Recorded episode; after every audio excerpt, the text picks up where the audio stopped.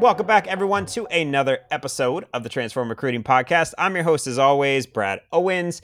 And with me today, uh, well, before I get into that, before I get into who I have, the reason who I have is on this show is because the tagline for the show has always been the people, ideas, and tech that are transforming the recruiting industry. I feel like you have to kind of be in the industry for a while to truly understand how it's transforming because you only know one way otherwise. Uh, well, the person I've got today has got some history in recruiting that you're going to hear about uh, that I think brings a fantastic perspective for you to hear from today. So, uh, without further ado, I don't want to keep you in silence. So, Mr. Chris Mader, welcome to the show. Appreciate you coming on. I'm excited to be here, Brad. Thanks for the opportunity to talk to you today. Well, I gave everyone just a little bit of an intro there of what they're about to expect from you, but why don't you fill everyone in on your background, kind of your perspective of uh, where you're coming from? Sure thing. The uh, the the short version of a long story is I've been in the staffing industry for 27 years. Um, I started at a very small IT staffing firm in 1996 called New Boston Systems. That was rebranded to Sapphire Technologies. That was later acquired by Randstad. Um, so my total tenure at that company was 20 years. So I saw a company of 30 million grow to about 1.4 billion um, in the U.S. So that was quite Ooh. an interesting ride. Yeah. Um, upon leaving Randstad, I went to the locum tenens sector. So I helped the company grow from, I don't know, 150 million to 250 million before I left. Um, I had a short stint at a $20 million um, IT and engineering firm with an old friend, uh, Total Tech. And then my last staffing role, I was the chief revenue officer uh, for a healthcare IT company, Optimum Healthcare IT, and we were exceeding probably 110, 120 million dollars last year. So um, I've seen, you know, a few different professional sectors in staffing, to say the least. And uh, you know, I was working at Randstad. I get to go to the Netherlands quite a bit and, and collaborate with my colleagues over there as well and have interaction with the board. So yeah, really interesting uh, career in staffing thus far. You have seen it. That's fantastic. So we obviously, as an industry, go through highs, lows. Everyone has a trough. There might be really hot industries. There might be really cold industries.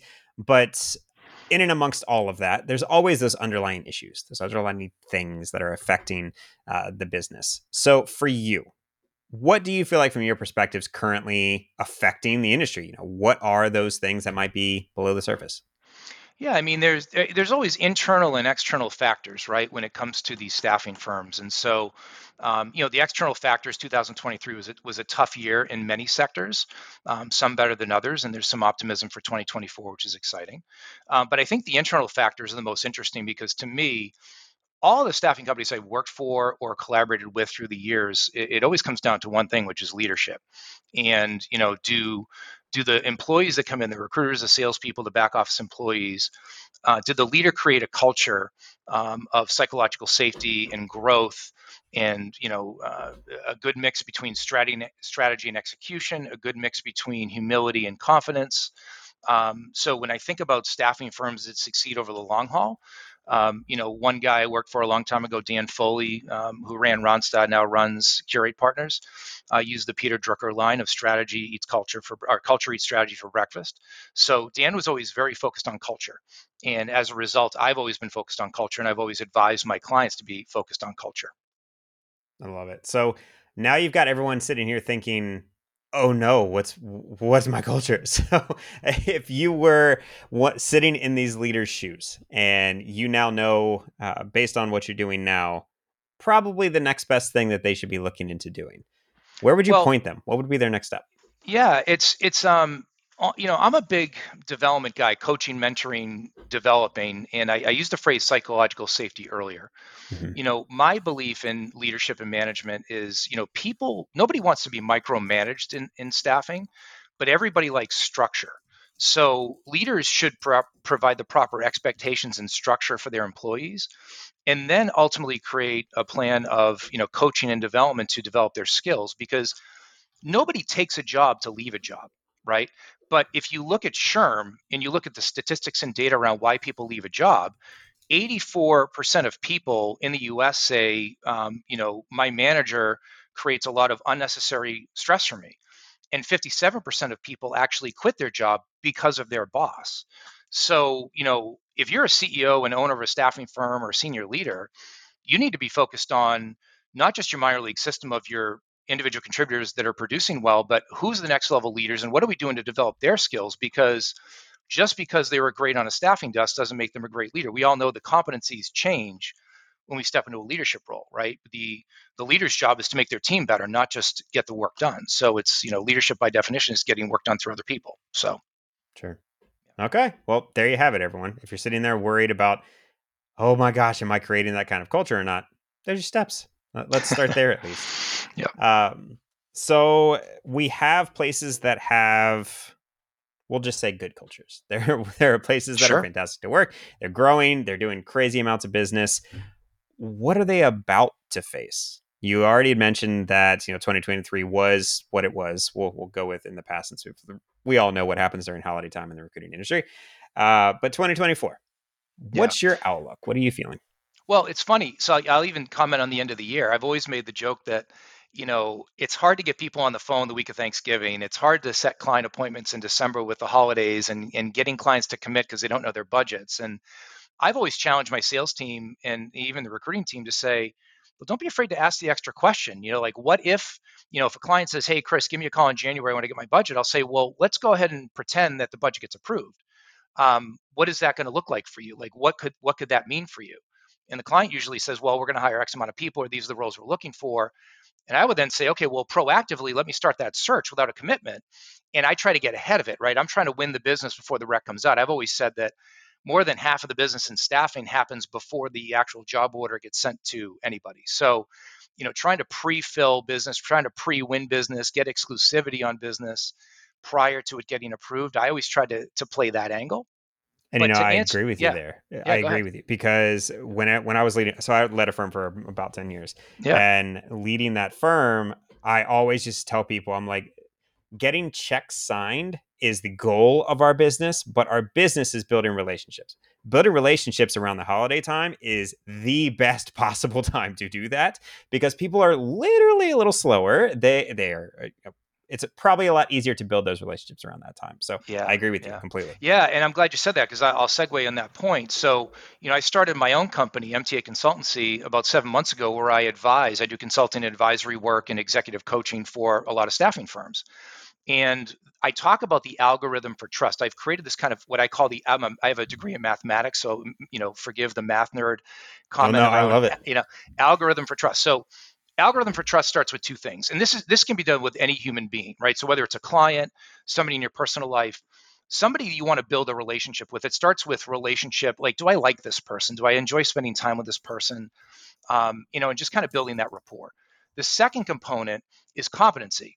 Do i see this person as somebody that's smart somebody that can help me somebody i want to spend my time with? Those are the first two pieces if you can get a client to kind of like you and build that rapport and relationship, and then the competency level around, hey, here's what I can bring to the table, it gets to the third step, which is ultimately trust, right? Or you know, the intimacy of building trust. Intimacy is when a client really opens up the kimono and says, Hey, like, I'm willing to tell you what my business problem actually is, Chris. I've talked to a lot of people about this, but here's my situation. And once you get that level of intimacy with a customer, the fourth component is, is mutual risk taking, which is to say, okay, I, I now understand the problem. I have a solution for you, Mr. Mrs. Customer, and let's take this risk together. And I'm not going to let you fail, right? So when I think about, you know, that, that when you talk about relationship, it really is what we're talking about here is trust, right? Do I trust you? And most of the time in staffing engagements, I mean, even a single placement is is a multiple of a thousand, you know, tens of thousands of dollars, right? Never mind a national account where they're spending 100 200 300 million a year with their vendors right? Or, or even a billion dollars some of these companies. So it's really about do i trust you? And so when i talk to salespeople and recruiters and leaders i encourage the leaders to build that trust with their team. I encourage the salespeople and recruiters to build that trust with their candidates and their clients in that manner. I love that one. Uh, what I want to see the actual formula. Um, you mentioned SHRM before, so um, this is probably one of the weirdest related uh, topics that I've never gone into in this podcast. Uh, but my very first podcast venture ever was super successful in the iTunes business world for. Um, literally, my title was called the Culture Coach, and I, I was talking to companies about building culture and about hiring and about small business hiring and that kind of thing. And as a part of that, uh, I got a speaking engagement with SHRM. That's where the tie-in comes from. Great. Um, and mine was a formula for um, the quality of hire. because that's been such a very very difficult thing for people to quantify. Yeah. Um, so I came up with a formula for that. So fellow math nerd, cool, love it. Um, no, that's fantastic. I appreciate you digging into that because um, well, I do and, think that. Yeah, and, and and on top of that too. So you talk about like how do you measure quality, right? So I try to build out leadership scorecards again as a consultant for my for my staffing clients. A leadership scorecard can be measured things like their the leadership competency, right? Um, it could be how do they coach and develop their people? Do they have like a coaching tree where you can clearly see that the people they hire and train and develop are getting promoted or moving into lateral roles or diagonal roles within the organization? But I've always found an interesting stat when you talk to CEOs of staffing firms, they'll talk about attrition. And I'm like, I don't want to talk about attrition. I want to talk about voluntary attrition. Because if you're managing people up or out, that's okay. But if people are quitting, that's when we have a problem. So, right. you know, I really try to pin in on are people leaving you or are you making the choice you know with with um, your staff members that maybe aren't making it are we managing them up and out or is it you know you're a victim of people are leaving you because there's an issue inside your business yeah if i was able to develop a sales leader that went on to be a um, i don't know a coo of another organization like i'd be impressed with that be like good for you go for it right Right. Yeah, so well, and that's you know, and, and we have a mutual friend, uh, a gentleman I worked with at uh, Randstad, uh, Justin Priest. Yep. And you think about these coaching trees, right? I mean, I came from a very, very fortunate coaching tree. You know, I talk about New Boston Systems and Sapphire Technology. The people that came, the people that were above me, that trained and developed me, were Dan Foley, Curate Partners, Bob Dickey, Medicus Healthcare Solutions, Tracy Fiat, Randstad, um, uh, Greg Netland, um, you know, the Vedior NV chairman, uh, Bruce Wiederberg, now at Healthcare IT Leader, COO. You know, it's like I got to work with so Mark Eldridge at, at Alku. Um, I got to work with so many people that understood the playbook of hiring great people, spending time with them, developing their skills, and not microing them, right? Really developing them so they could solve their own problems in real time with their customers and candidates, and then just winding them up every morning and letting them go do their job. Yeah. I love it. I'm making notes to myself here because there's there's other things we need to talk about. I can't forget to ask you this question. Um, but uh, that's that's amazing. I, I, I totally agree. I think we're on the exact same page from a coaching perspective. I, I think that's insane. Yeah. There's not a lot of people that think that that way, so I appreciate it. Yeah. Um, so in your role right now, with what you're doing with the sales sides of things, um, sales and recruiting, that's always been a um, an interesting nut to crack, and there's not a lot of us that have really figured out how to do that. So, when you are helping coach these sales leaders, and just for topic of conversation for the podcast, let's keep it on the recruiting leaders. What do you feel like some of the the large gaps are that they're facing? Well, interestingly, so I would say from a recruiting perspective, um, you know, the, the tools and technology, the top of the funnel. Let's start with top of the funnel. Okay. Because I think that's the biggest challenge. I think recruiting, once you get a candidate that's, that's somewhat warm, the beauty of our industry is it hasn't really changed a whole heck of a lot, right? Right. Because it's it's what we said earlier. It's about building the relationship and the rapport, having competency in your in whatever your um, whatever your business is, whether it's healthcare or IT or engineering or what have you, right? So I think the biggest challenge in recruiting is top of funnel. And we all know the shortage. I mean, locum tenens is an example we are currently short 40,000 providers in this country. In 10 years, we're going to be short 120,000 providers in this country. So, you know, massive challenge in recruiting. And what comes first, chicken or the egg, right? Do we want to get the job rec or the person? Um, you know, obviously both is the answer, right? Can, can I guess sure. the, the, can the chicken cook the egg? That would be amazing. Um, but I'll tell you one one thing about recruiting that I found fascinating. I did get to meet Frits Goldschmeding, who was the founder of Randstad. Oh. So Frits Goldschmeding is a gentleman who used to ride resumes on his bicycle around Amsterdam, uh, you know, in 1965, and built a company that's now exceeding 30 billion dollars in sales. And I met him, and he's one of the 150 richest people in the world. We talked about AI, we talked about you know technology and job boards, we talked about all the things that people in recruiting talk about. But what was interesting, I said, you know, silver bullet advice for it's like, what can you tell me as a staffing recruiting leader, you know, about the future of this industry? And here's what he told me. He said, Chris, in his Dutch accent, I won't try to do it.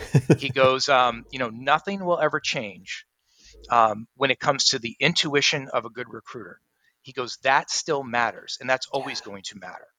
And so I found it to be fascinating, right? So, top of funnel activity. So, how do you leverage technology in your system to generate leads? And so, You know, I know in my previous businesses in recruiting, we had a 24/7 operation where recruiters would come in at the normal 7, 8, 9 in the morning. They do their job through the day, and then we would outsource sourcing to India, Kuala Lumpur, other countries to do some sourcing for us. So we came in the morning.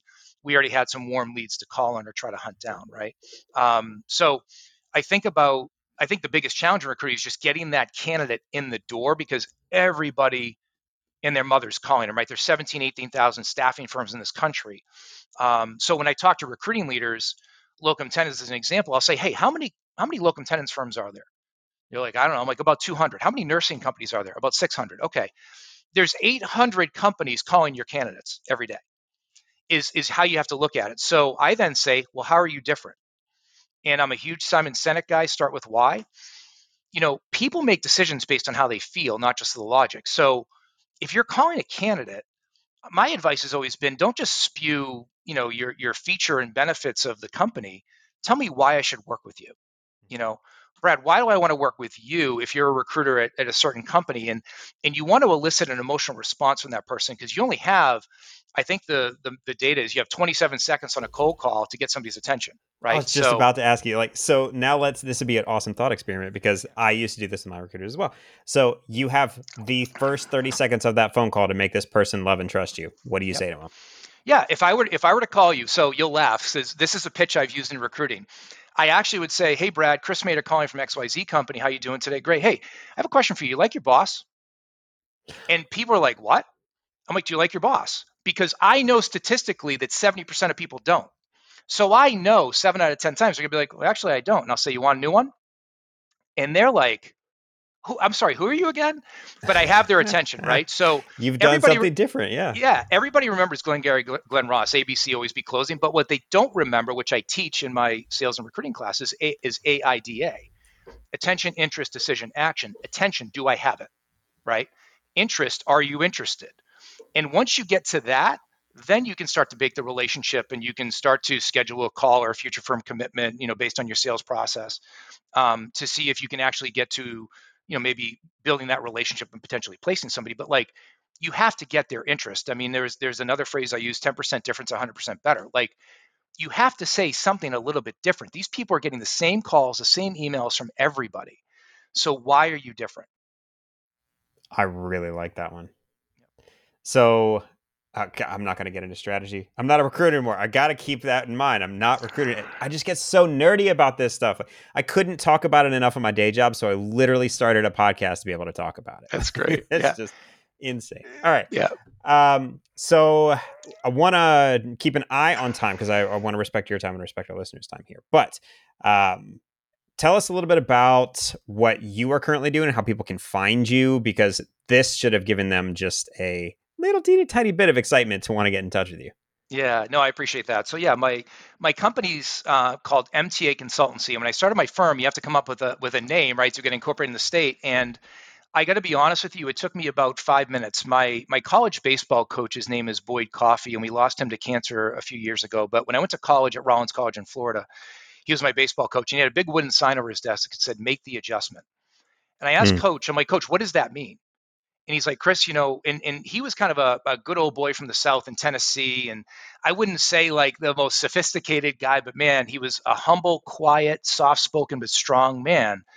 And when he spoke, you listened. And make the adjustment I learned through my four years of college was anything in my life that wasn't going well, it was up to me to make the adjustment, right? If I wasn't um, effectively communicating with my pitching staff as a catcher, he'd be like, you know, Chris, you got to make the adjustment how you talk to the seniors, you know. And so I learned it was on me, and this is an this is an extension essentially of emotional intelligence, locus of control, these concepts where the outcomes in your life are based on what you do or what you don't do, right? So what I started to do in my coaching business, I learned that most of the people I coach, it's about behavior change.